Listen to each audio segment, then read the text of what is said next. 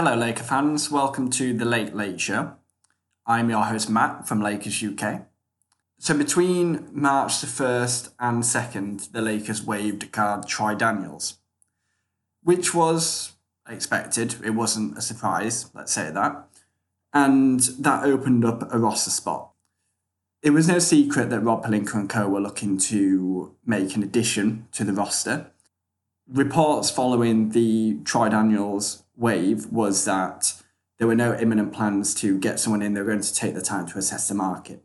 Well, it became clear that the Lakers were working out both J.R. Smith and Dion Waiters just the following day. So reports coming out of camp, mainly from Shams Charania of The Athletic, suggests that it was Dion Waiters that, that impressed. Both players were presented with questions. Would they fit would they fit like a lesser role on the team? Would they be able to adapt to the team to fit the needs of the team? And apparently both players really did own up to the mistakes in the past and accept that. Especially Dion Waiters Shams was suggesting which is very interesting.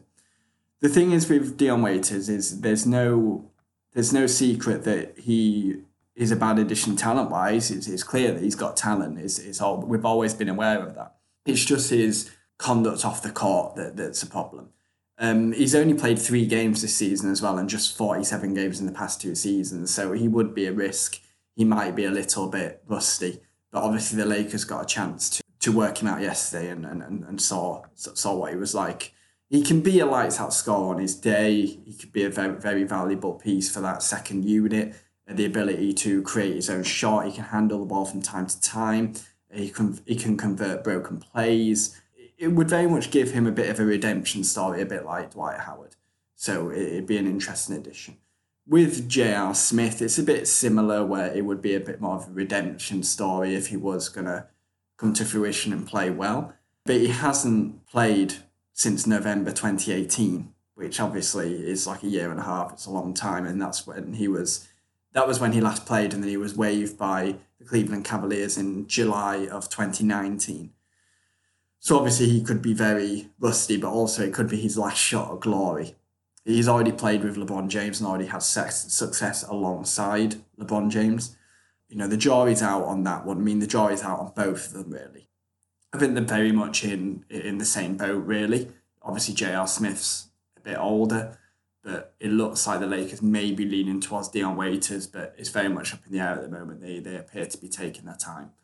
Other options for the Lakers include Lance Stephenson. There's been no direct reports to suggest that this could happen, but with the coronavirus, this the Chinese Basketball Association has been suspended, and Lance Stephenson has returned to the US.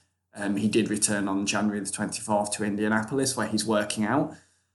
His agent Adam Zagoria um, told Forbes that they're still 100% honouring their commitment to China until further notice because he's still under contract there. But if an NBA team presents a legitimate opportunity, they will cross that bridge as soon as possible. It's mainly in the context of being offered a 10 day contract.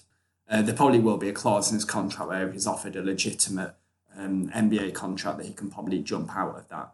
Another option that keeps coming up, a name that keeps coming up is is Jamal Crawford.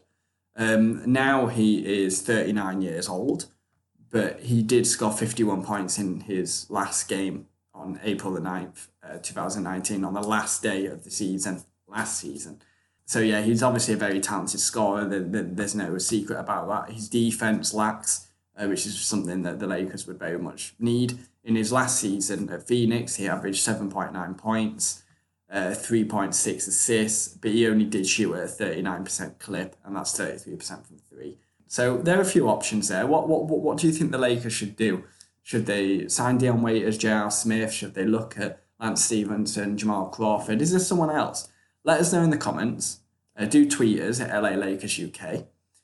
Instagram, LA Lakers UK as well. And we do have a website, which is Lakers UK. Do like this video if, if you enjoyed it and you want more of them. And also be sure to subscribe. Okay? Thanks, guys. Catch you soon.